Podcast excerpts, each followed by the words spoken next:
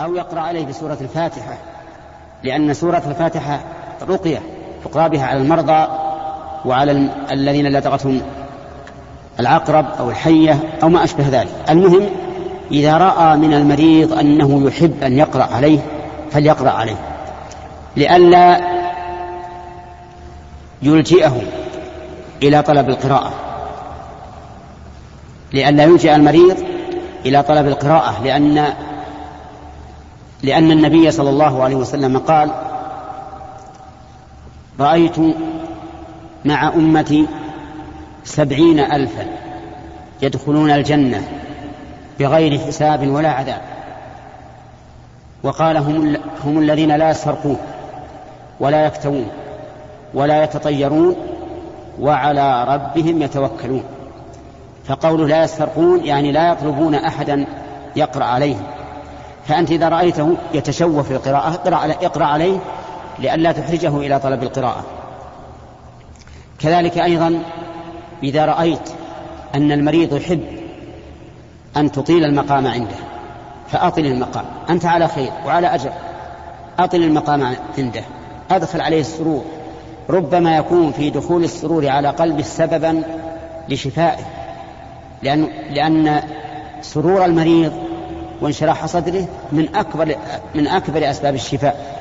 فإذا رأيت أنه يحب أنك تبقى فابقى عنده وأطل الجلوس حتى ترى أنه مل. أما إذا رأيت أن الرجل متكلف ولا يحب أنك تبقى يحب أن تذهب عنه حتى يحضر أهله ويأنس بهم فلا تتأخر. لا تتأخر. على طول. اسأل عن حاله ثم انصرف. ففي هذا الحديث حديث سعد بن أبي وقاص مشروعية عيادة المريض. وفيها ومن فوائده حسن خلق النبي صلى الله عليه وسلم. ولا شك أن النبي صلى الله عليه وسلم أحسن الناس خلقا. لأن الله قال نون والقلم وما يسطرون ما أنت بنعمة ربك بمجنون وإن لك لأجرا غير ممنون وإنك لعلى خلق عظيم. فأعظم الناس خلقا وأحسن الناس خلقا رسول الله صلى الله عليه وسلم. ولهذا كان يعود أصحابه ويزورهم ويسلم عليهم حتى إنه يمر بالصبيان الصبيان الصغار فيسلم عليهم صلوات الله وسلامه عليه. اللهم وفق محمد وعلى آله وأصحابه ومن تبعهم بإحسان إلى يوم الدين. أما بعد فقد سبق الكلام على بعض فوائد حديث سعد بن أبي وقاص رضي الله عنه. حين جاءه النبي صلى الله عليه وسلم يعوده من وجع كان به وسبق لنا شيء من الكلام على عيادة المريض وما ينبغي للإنسان أن يفعله عند عيادته للمريض. ومن فوائد هذا الحديث أنه ينبغي للإنسان مشاورة أهل العلم لأن سعد بن أبي وقاص رضي الله عنه استشار النبي صلى الله عليه وسلم حينما أراد أن يتصدق بشيء من ماله. قال يا رسول الله إني ذو مال كثير ولا يرثني إلا ابنة لي أفأتصدق بثلثي مالي؟ قال لا. قال بالشطر قال لا. قال بالثلث قال الثلث الثلث كثير. ففيه استشارة أهل العلم والرأي وكل إنسان بحسبه. فمثلا إذا كنت تريد أن تقدم على شيء مما يتعلق في أمور الدين فشاور أهل العلم لأنهم أعلم بأمور الدين من غيرهم. إذا أراد أردت أن تشتري بيتا فشاور أصحاب المكاتب العقارية. إذا أردت أن تشتري سيارة فاستشر المهندسين في مكانك في مكانية السيارات. وهكذا. ولهذا يقال إنه لا خاب من استشار ولا ندم من استخار. والإنسان بلا شك لا ينبغي له أن يكمل نفسه. من ادعى الكمال لنفسه فهو الناقص. بل لا بد أن يراجع خصوصا في الأمور الهامة. التي تتعلق بمسائل الأمة فإن الإنسان قد يحمله الحماس والعاطفة على فعل شيء هو في نفسه حق ولا بأس به لكن التحدث عنه قد يكون غير مصيب إما في الزمان أو في المكان أو في الحال. ولهذا ترك النبي صلى الله عليه وسلم بناء الكعبة على قواعد إبراهيم خوفا من الفتنة. فقال لعائشة رضي الله عنها لولا أن قومك حديث عهد بكفر لبنيت الكعبة على قواعد إبراهيم ولجعلت لها بابين بابا يخرج منه يدخل منه الناس وبابا يخرجون منه من أجل أن يتمكن الناس من دخول بيت الله عز وجل. لكن ترك ذلك خوف الفتنة مع كونه مصلحة. بل أعظم من ذلك أن الله تعالى نهى أن نسب آلهة المشركين مع أن آلهة المشركين جديرة بأن تسب وتعاب وينفر منها. لكن لما كان سبها يؤدي إلى سب الرب العظيم المنزه عن كل عيب ونقص قال الله عز وجل ولا تسبوا الذين يدعون من دون الله فيسبوا الله عدوا بغير علم. كذلك زينا لكل أمة عملهم ثم إلى ربهم مرجعهم فينبئهم بما كانوا يعملون. فالمهم أنه ينبغي أن نعلم أن الشيء قد يكون حسنا في حد ذاته وفي موضوعه لكن لا يكون حسنا ولا يكون من الحكمة ولا من العقل ولا من النصح ولا من الأمانة أن يذكر في وقت من الأوقات أو في مكان من الأماكن أو في حال من الأحوال وإن كان هو في نفسه حقا وصدقا وحقيقة واقعة. ومن ثم كان ينبغي للإنسان أن يستشير ذوي العلم والرأي والنصح في الأمر قبل أن يقدم عليه حتى يكون لديه برهان. لأن الله قال لأشرف خلقه عليه الصلاة والسلام وأسدهم رأيا وأبلغهم نصحا محمد صلى الله عليه وسلم قال فاعف عنهم واستغفر لهم وشاورهم في الأمر فإذا عزمت فتوكل على الله. هذا وهو من؟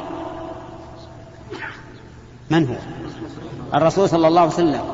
أسد الناس رأيا وأرجحهم عقلا وأبلغهم نصحا صلوات الله وسلامه عليه.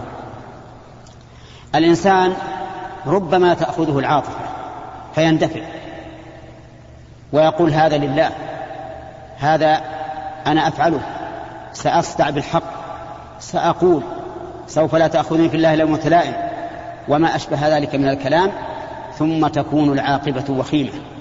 ثم إن الغالب أن الذي يحكم العاطفة ويتبع العاطفة ولا ينظر للعواقب ولا للنتائج ولا يقارن بين الأمور الغالب أنه يحصل على يديه من المفاسد ما لا يعلمه إلا الله عز وجل مع أنه نيته طيبة وقصده حسن لكن لم يحسن أن يتصرف. طيبة وقصده حسن لكن لم يحسن أن يتصرف لأن هناك شيء هناك فرقا بين حسن النية وحسن التصرف. قد يكون الإنسان حسن النية لكنه سيء التصرف.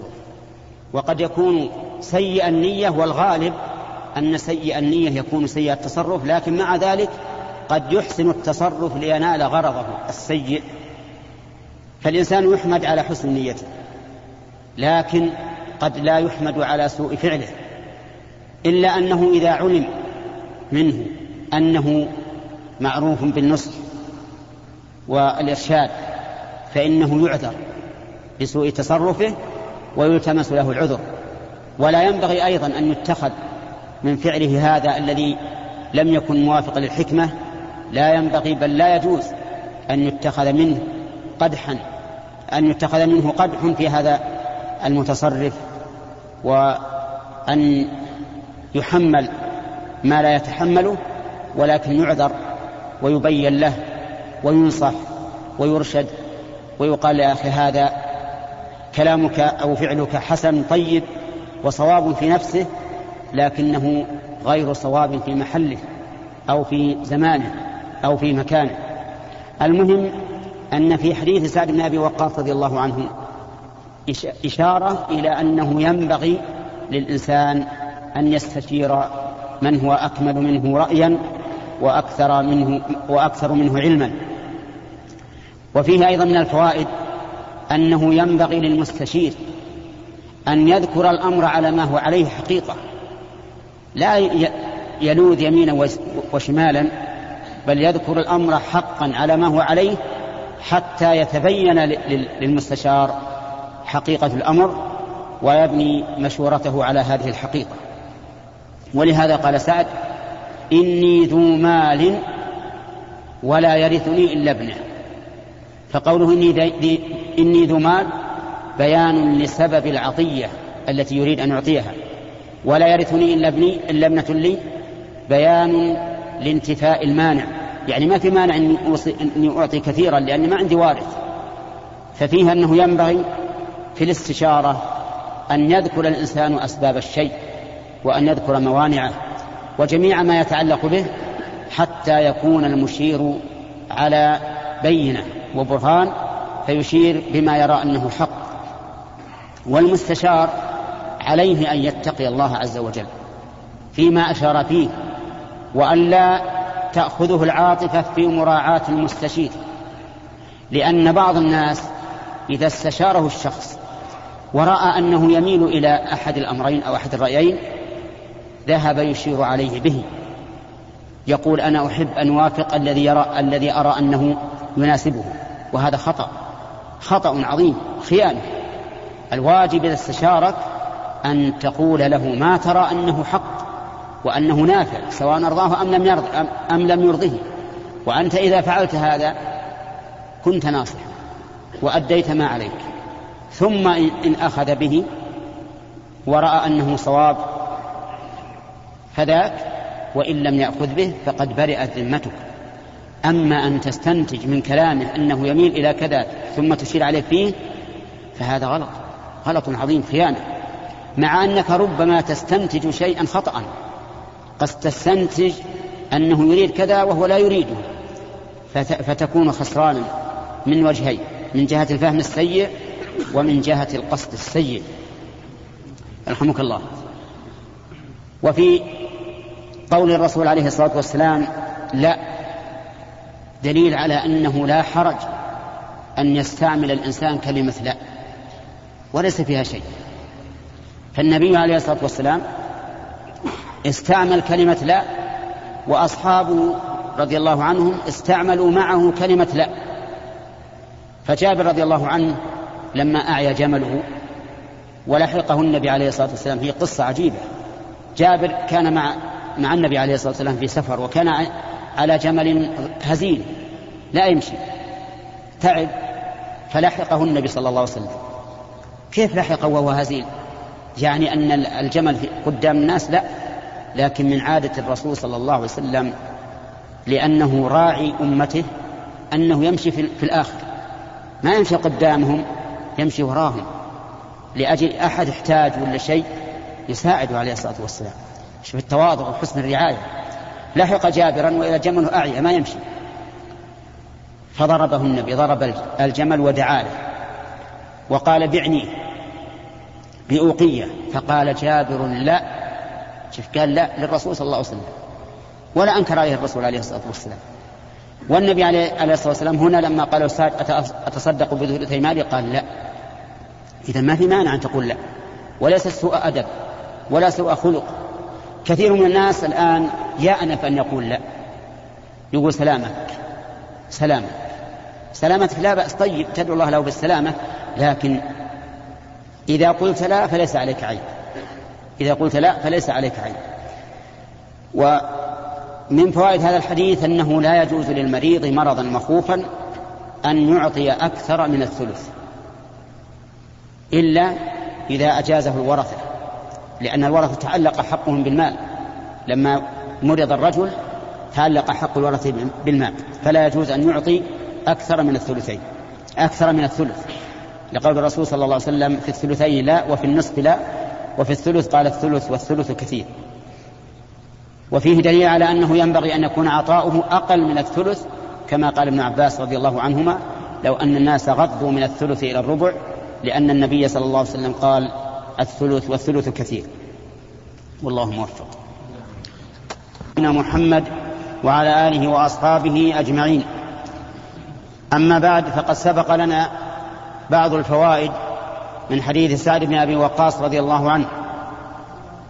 وفيها أن النبي صلى الله عليه وسلم جاء يعوده من مرض كان به وأنه استشار النبي صلى الله عليه وسلم فيما يتصدق به.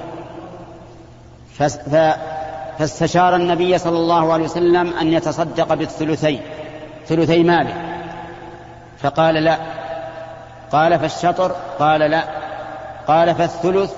قال الثلث والثلث كثير ثم بين النبي صلى الله عليه وسلم أنه إذا ترك ورثته أغنياء كان خيرا من أن يتركهم عالة يتكففون الناس. فمن فوائد هذا الحديث بالإضافة إلى ما سبق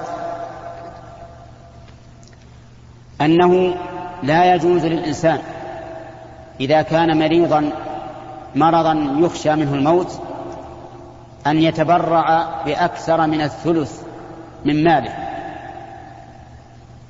لا صدقة ولا مشاركة في بناء مساجد ولا هبة ولا غير ذلك. لا يزيد على الثلث. لأن النبي صلى الله عليه وسلم منع سعد بن أبي وقاص أن يتصدق بما زاد على الثلث. ومن فوائده أنه ينبغي أن يغض من الثلث يعني الربع الخمس دون ذلك لأن الرسول صلى الله عليه وسلم أشار إلى استحباب الغض من الثلث في قوله والثلث كثير. وبهذا استدل عبد الله بن عباس رضي الله عنهما حيث قال لو أن الناس غضوا من من الثلث إلى الربع لأن النبي صلى الله عليه وسلم قال الثلث والثلث كثير والوصية كالعطية فلا يجوز أن يوصي الإنسان بشيء من ماله بعد موته زائد على الثلث.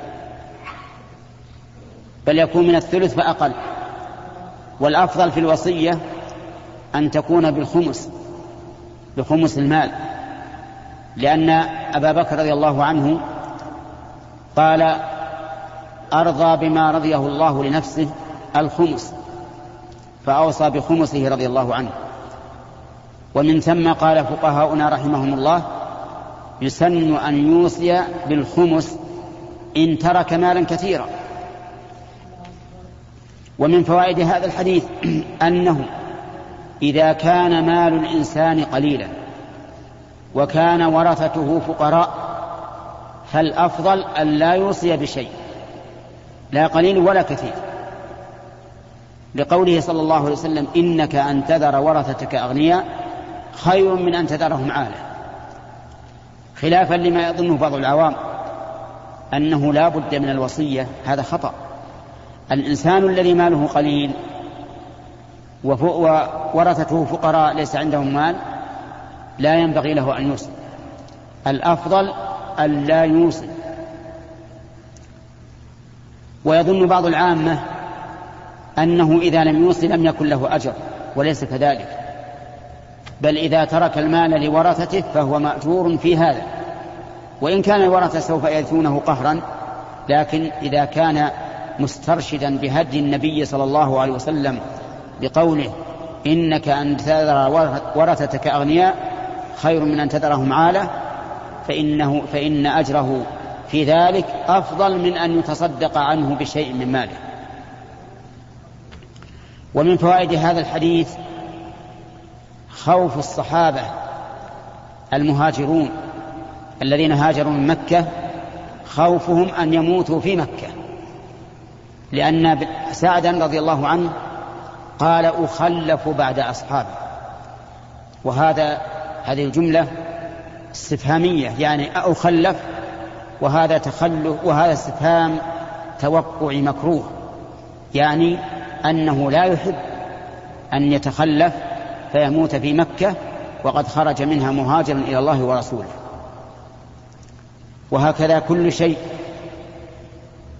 تركه الإنسان لله لا ينبغي له أن يرجع فيه. وقد سبق لنا في شرح الحديث أن من ذلك ما فعله بعض الناس حيث تخلصوا من جهاز التلفزيون لما رأوا من مضاره ومفاسده ما يربو على منافعه ومصالحه تركوه لله فكسروه. ثم جاءوا يسألون هل يعيدونه مرة ثانية؟ نقول لا تعد لا تعده مرة أخرى. ما دمت قد تخلصت منه ابتغاء وجه الله فلا ترجع فيما تركته لله. ومن فوائد هذا الحديث ظهور معجزة لرسول الله صلى الله عليه وسلم وهو أن النبي صلى الله عليه وسلم قال له إنك لن تخلف وسوف تخلف يعني تعمر حتى يضر بك أقوام وينتفع بك آخرون. فإن الأمر وقع كما توقعه النبي صلى الله عليه وسلم. فإن سعد رضي الله عنه عمر وبقي إلى خلافة عمر. ف فعمر طويلا بعد قول الرسول عليه الصلاة والسلام له. وهذا من آيات النبي صلى الله عليه وسلم. أن يخبر عن شيء مستقبل فيقع كما أخبر به عليه الصلاة والسلام. ولكن هذا ليس خبرا محضا بل هو توقع لقوله لعلك أن تخلف. فلم يجزم ولكن كان الأمر كما توقعه النبي صلى الله عليه وسلم. ومن فوائد هذا الحديث أنه ما من إنسان يعمل عملا يبتغي به وجه الله إلا ازداد به رفعة ودرجة. حتى وإن كان في مكان لا يحل له البقاء فيه لأن العمل شيء والبقاء شيء آخر. ولهذا كان القول الراجح من أقوال أهل العلم أن الإنسان إذا صلى في أرض مغصوبة فإن صلاته صحيحة لأن النهي ليس عن الصلاة بل النهي, بل النهي عن الغصب. فالنهي منصب على شيء غير الصلاة فتكون صلاته صحيحة في هذا المكان المغصوب لكنه آثم ببقائه في هذا المكان المغصوب. نعم لو ورد عن الرسول صلى الله عليه وسلم أنه قال لا تصلي في أرض مغصوبة لقلنا إذا صليت في الأرض المغصوبة صلاتك باطلة. كما نقول إنك إذا صليت في المقبرة فصلاتك باطلة لأن النبي صلى الله عليه وسلم قال الأرض كلها مسجد إلا المقبرة والحمام. هذا غير صلاة الجنازة لأن صلاة الجنازة تجوز حتى في المقبرة. ومن فوائد هذا الحديث أن الإنسان إذا أنفق نفقة يبتغي بها وجه الله فإنه يثاب عليها. حتى النفقات على أهله وزوجته بل وعلى نفسه إذا ابتغى بها وجه الله أثابه الله عليها وفيه إشارة إلى أنه ينبغي للإنسان أن يستحضر نية التقرب إلى الله في كل ما ينفق حتى يكون له في ذلك أجر. كل شيء تنفقه صغيرا كان أم كبيرا على نفسك على أهلك على أصحابك على أي واحد من الناس إذا ابتغيت به وجه الله أثابك الله على ذلك. ويأتي إن شاء الله بقية الكلام على فوائده. وأسلم على نبينا محمد وعلى آله وأصحابه أجمعين. أما بعد فقد سبق ما تيسر من الفوائد على حديث سعد بن أبي وقاص رضي الله عنه وأن النبي صلى الله عليه وسلم عاده في مرضه وأنه استشار النبي صلى الله عليه وسلم في الصدقة بثلثي ماله أو نصفه أو ثلثه فقال له النبي صلى الله عليه وسلم الثلث والثلث كثير وأنه رضي الله عنه تخوف أن يموت بمكة وقد هاجر منها فبين له النبي صلى الله عليه وسلم إن أنه لن يموت بمكة وأنه سيبقى حسب ما توقعه النبي صلى الله عليه وسلم. ثم قال النبي صلى الله عليه وسلم اللهم أمض لأصحابي هجرتهم. سأل النبي صلى الله عليه وسلم ربه أن يمضي لأصحابه هجرتهم وذلك بثباتهم على الإيمان وبقائهم في الأوطان التي هاجروا إليها من مكة. ولهذا قال ولا تردهم على أعقابهم. الرد على العقب يعني الكفر بعد الإسلام والعياذ بالله. كما قال الله تعالى ومن يرتد منكم عن دينه فيمت وهو كافر فأولئك حبطت أعمالهم في الدنيا والآخرة وأولئك أصحاب النار هم فيها خالدون. لكن البائس يقوله النبي صلى الله عليه وسلم البائس سعد بن خولة.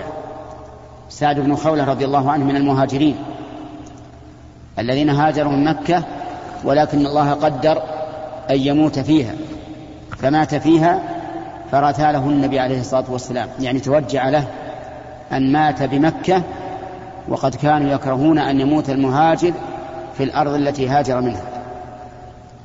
هذا ما تيسر من الكلام على هذا الحديث. والمؤلف رحمه الله تعالى ذكره في باب النية لأن النبي صلى الله عليه وسلم قال لسعد إنك لن تعمل عملا تبتغي به وجه, وجه الله إلا ازددت به رفعة ودرجة. وقال له إنك لن تنفق نفقة تبتغي بها وجه الله إلا أجرت عليه. فأشار في هذا الحديث إلى الإخلاص في كون الإنسان يبتغي بعمله وبإنفاق ماله وجه الله حتى ينال على الأجر وزيادة الدرجات والرفعة عند الله عز وجل. والله موفق. والصلاة والسلام على نبينا محمد. وعلى آله وصحبه أجمعين. نقل المؤلف رحمه الله تعالى عن أبي هريرة رضي الله عنه قال قال رسول الله صلى الله عليه وسلم إن الله لا ينظر إلى أجسامكم ولا إلى صوركم ولكن ينظر إلى قلوبكم. رواه مسلم بسم الله الرحمن الرحيم. قال المؤلف رحمه الله تعالى فيما نقله عن أبي هريرة رضي الله عنه عن النبي صلى الله عليه وسلم أنه قال إن الله لا ينظر إلى صوركم وأجسامكم ولكن ينظر إلى قلوبكم وفي لفظ قلوبكم وأعمالكم. هذا الحديث يدل على ما على ما يدل عليه قوله تعالى يا أيها الناس إنا خلقناكم من ذكر وأنثى وجعلناكم شعوبا وقبائل لتعارفوا إن أكرمكم عند الله أتقاكم. فالله سبحانه وتعالى لا ينظر إلى العباد إلى أجسامهم هل هي كبيرة أو صغيرة أو صحيحة أو سقيمة ولا ينظر إلى الصور هل هي جميلة أو ذميمة لا. كل هذا ليس بشيء عند الله. وكذلك لا ينظر إلى الأنساب. هل هي رفيعة أو أو دنيئة؟ ولا ينظر إلى إلى الأموال. ولا ينظر إلى شيء من هذا ابدا.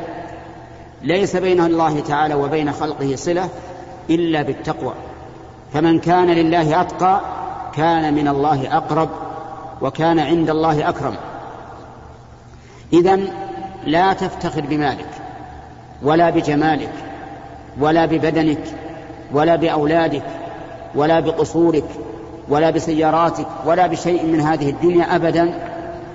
إنما إذا وفقك الله للتقوى فهذا من فضل الله عليك فاحمد الله عليه قال ولكن ننظر إلى قلوبكم فالقلوب هي التي عليها المدار وهذا يؤيد الحديث الذي صدر المؤلف به الكتاب إنما الأعمال بالنيات. القلوب هي التي عليها المدار. كم من إنسان ظاهر عمله أنه صحيح وجيد وصالح لكن لما بني على خراب صار خرابا. النية هي الأصل. تجد رجلين يصليان في صف واحد. بإمام واحد يكون بين صلاتيهما كما بين المشرق والمغرب. لماذا؟ لأن القلب أحدهما قلبه غافل بل ربما يكون مرائيا في صلاته والعياذ بالله يريد بها الدنيا والآخر قلبه حاضر يريد بصلاته وجه الله واتباع سنة رسول الله صلى الله عليه وسلم. فبينهما فرق عظيم. فالعلم على ما في القلب وعلى ما في القلب يكون الجزاء يوم القيامة. كما قال الله تعالى إنه على رجعه لقادر يوم تبلى السرائر. تختبر السرائر ما هي الظواهر؟ في الدنيا الحكم بين الناس على الظاهر لقول النبي صلى الله عليه وسلم إنما اقبل بنحو ما أسمع. لكن في الآخرة العلم على ما في السرائر. نسأل الله أن يطهر سرائرنا وإياكم. العلم على ما في السرائر. إذا كانت السريرة جيدة صحيحة فأبشر بالخير. وإن كانت الأخرى فقدت الخير كله. وقال الله تعالى أفلا يعلم إذا بعثر ما في القبور وحصل ما في الصدور. فالعلم على ما في القلب. وإذا كان الله تعالى في كتابه وكان رسوله صلى الله عليه وسلم في سنته. يؤكدان على إصلاح النية فالواجب على الإنسان أن يصلح نيته يصلح قلبه ينظر ما في قلبه من الشك من الشك فيزيل هذا الشك إلى اليقين. كيف؟ قال الإنسان إذا كان فيه شك كيف يكون يقينا؟ ينظر في الآيات ينظر في الآيات. إن في خلق السماوات والأرض واختلاف الليل والنهار لآيات لقوم لآيات لأولي الألباب. إن في السماوات والأرض لآيات للمؤمنين وفي خلقكم وما يبث من دابة آيات لقوم يوقنون. فأنت انظر في آيات الله. إذا ألقى الشيطان في قلبك الشك فانظر في آيات الله. انظر في هذا الكون. انظر من يدبره. انظر كيف تتغير الأحوال كيف يداول الله الناس يداول الله الأيام بين الناس حتى تعلم أن لهذا الكون مدبرا حكيما عز وجل. الشرك طهر قلبك من الشرك. كيف أطهر قلبي من الشرك؟ أطهر قلبي بأن أقول لنفسي إن الناس لا ينفعونني. إن عصيت الله لم ينقذوني من العقاب. وإن أطعت الله لم يجلبوا إلي الثواب. من الذي يجلب لك الثواب؟ هو الله. من الذي يدفع عنك العقاب؟ هو الله. إذا كان الأمر كذلك فلماذا تشرك بالله عز وجل؟ لماذا تنوي بعبادتك أن تتقرب إلى الخلق؟ ولهذا من تقرب إلى الخلق بما يتقرب به إلى الله ابتعد الله عنه وابتعد عنه الخلق. يعني لا يزيده تقربه إلى الخلق بما يقربه إلى الله إلا بعدا من الله ومن الخلق. لأن الله إذا رضي عنك أرضى عنك الناس وإذا سخط عليك أسخط عليك الناس. نعوذ بالله من سخطه وعقابه. المهم يا أخي عالج القلب. عالج القلب دائما. كن دائما في غسيل للقلب حتى يطهر. كما قال الله تعالى أولئك الذين لم يرد الله أن يطهر قلوبهم. لم, لم يرد الله أن يطهر قلوبهم. فتطهير القلب أمر مهم جدا. أسأل الله أن يطهر قلبي وقلوبكم وأن يجعلنا له مخلصين ولرسوله متبعين. والصلاة والسلام على نبينا محمد وعلى آله وصحبه أجمعين. نقل المؤلف رحمه الله تعالى الأشعري رضي الله عنه قال سئل رسول الله صلى الله عليه وسلم عن الرجل يقاتل شجاعة ويقاتل حمية ويقاتل رياء أي ذلك في سبيل الله؟ فقال رسول الله صلى الله عليه وسلم صلى الله عليه وسلم. من قاتل, من قاتل لتكون كلمة الله هي العليا. فهو في سبيل الله. متفق عليه. بسم الله الرحمن الرحيم. قال المؤلف رحمه الله تعالى فيما نقله عن أبي موسى الأشعري رضي الله عنه. قال سئل النبي صلى الله عليه وسلم عن الرجل يقاتل شجاعة ويقاتل حمية ويقاتل رياء. وفي لفظ ويقاتل ليرى مكانه. أي ذلك في سبيل الله؟ قال من قاتل لتكون كلمة الله هي العليا فهو في سبيل الله. وقول من قاتل لتكون في هذا إخلاص النية لله عز وجل. وهذا هو الذي ساق المؤلف الحديث من أجله. إخلاص النية. فقد سئل النبي صلى الله عليه وسلم في هذا الحديث عن الذي يقاتل. على هذه الوجوه الثلاث الثلاثة شجاعة وحمية ويرى مكانه. أما الذي يقاتل شجاعة فمعناه أنه رجل شجاع يحب القتال لأن الرجل الشجاع متصف بالشجاعة والشجاعة لا بد لها من ميدان تظهر فيه فتجد الشجاع يحب أن الله ييسر له قتالا ليقاتل ويظهر شجاعته فهو يقاتل لأنه شجاع يحب القتال. الثاني يقاتل حمية. حمية على من؟ حمية على قوميته. حمية على قبيلته. حمية على وطنه. حمية لأي, لأي عصبية كانت. الثالث يقاتل ليرى مكانه يعني ليراه الناس ويعرف أنه شجاع. فعدل النبي صلى الله عليه وسلم عن ذلك وقال كلمة موجزة ميزانا للقتال. فقال من قاتل لتكون كلمة الله العليا فهو في سبيل الله. لأن وعدل النبي عليه الصلاة والسلام عن ذكر هذه الثلاثة ليكون أعم وأشمل لأن لأن الرجل ربما يقاتل من أجل الاستيلاء على الأوطان والبلدان يقاتل من أجل أن يحصل على امرأة يسبيها من هؤلاء القوم. المهم إن النيات ما لها حد لكن هذا الميزان الذي ذكره النبي عليه الصلاة والسلام ميزان تام عدل. ومن هنا نعلم أنه يجب أن تعدل اللهجة التي يتفوه بها اليوم كثير من الناس. اللهجة لهجتان. لهجة يقاتلون للقومية القومية العربية. والقتال للقومية العربية قتال جاهلي. من قتل فيه فليس شهيدا. فقد الدنيا وخسر الآخرة. لأنه ليس ذلك في سبيل الله. القتال لأجل القومية العربية هو قتال جاهلي. لا يفيد الإنسان شيئا. ولذلك على الرغم من قوة الدعاية للقومية العربية لم نستفد شيئا. اليهود استولوا على بلادنا. نحن تفككنا.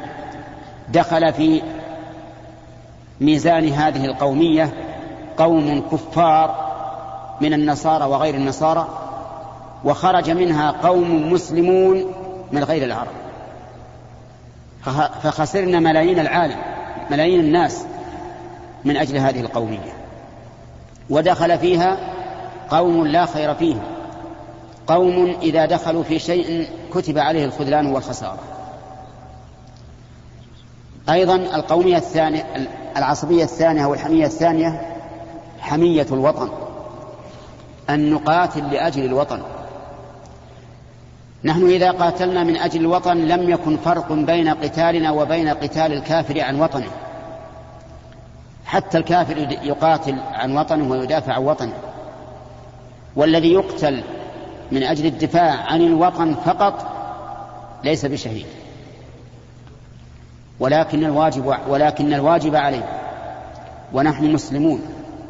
وفي بلد الإسلام ولله الحمد نسأل الله أن يثبتنا على ذلك. الواجب أن نقاتل من أجل الإسلام في بلادنا. انتبه للفرق. نقاتل من أجل الإسلام في بلادنا. نحمي الإسلام الذي في بلادنا. نحمي الإسلام لو كنا في أقصى الشرق أو الغرب. لو كان بلادنا في أقصى الشرق أو الغرب قاتلنا للإسلام ما هو لوطننا فقط في فيجب أن تصحح هذه النغمة فيقال نحن نقاتل من أجل الإسلام في وطننا. أو من أجل وطننا لأنه إسلامي ندافع عن الإسلام الذي فيه. أما مجرد الوطنية فإنها نية باطلة. لا تفيد الإنسان شيئا. وليس فرق بين الإنسان الذي يقول إنه مسلم والإنسان الذي يقول إنه كافر إذا كان القتال من أجل الوطن لأنه وطن. وما يذكر من أن حب الوطن من الإيمان وأن ذلك حديث عن رسول الله صلى الله عليه وسلم كذب. هذا كذب ليس حديثا عن الرسول عليه الصلاة والسلام. حب الوطن إن كان لأنه وطن إسلامي فهذا تحبه لأنه وطن إسلامي ولا فرق بين وطنك الذي هو مسقط رأسك أو الوطن البعيد من بلاد المسلمين. كلها وطن إسلامي يجب أن نحميه. على كل حال يجب أن نعلم أن النية الصحيحة هي أن نقاتل من أجل الدفاع عن الإسلام في, بلد في بلدنا أو من أجل وطننا لأنه وطن إسلامي لا لمجرد الوطنية. هذا في قتال في, في القتال من أجل الوطن يجب أن نصحح أما قتال الدفاع يعني لو أن أحدا صال عليك في بيتك يريد أخذ مالك أو يريد أن ينتهك عرض أهلك مثلا فإنك تقاتله. قاتله. كما أمرك بذلك النبي عليه الصلاة والسلام. فقد سئل عن الرجل يأتيه إنسان يقول أعطني مالك قال لا تعطه. قال أرأيت إن قاتلني؟ قال قاتله. قال أرأيت إن قتلني؟ قال إن قتلك فأنت شهيد. قال أرأيت إن قتلته؟ قال إن قتلته فهو في النار. لأنه معتد ظالم حتى وإن كان مسلما. إذا جاء مسلم يريد أن يقاتلك يخرجك من بلدك من بيتك قاتل. إن قتلته فهو في النار وإن قتلك فأنت شهيد. لا تقول والله كيف إني أقتل مسلم كيف أقدم على قتل المسلم؟ هو المعتدي. ولو كتفنا أيدينا أمام المعتدين الظالمين الذين لا يرقبون في مؤمن إلا ولا ذمة ولا دينا لكان المعتدون لهم السلطة وأفسدوا في الأرض بعد إصلاحها. ولذلك نقول هذه المسألة ليست من باب قتال الطلب. قتال الطلب معلوم أني ما أنني لا أذهب أقاتل مسلما أطلبه لكن أدفع عن نفسي ومالي وأهلي ولو كان مؤمنا. ما هو مسلم فقط لو كان من من أعظم الناس إيمانا مع أنه لا يمكن ابدا أن يكون شخص معه إيمان يقدم على مسلم يقاتله ليستولي على على أهله وماله ابدا ولهذا قال النبي عليه الصلاة والسلام سباب المسلم فسوق وقتاله كفر.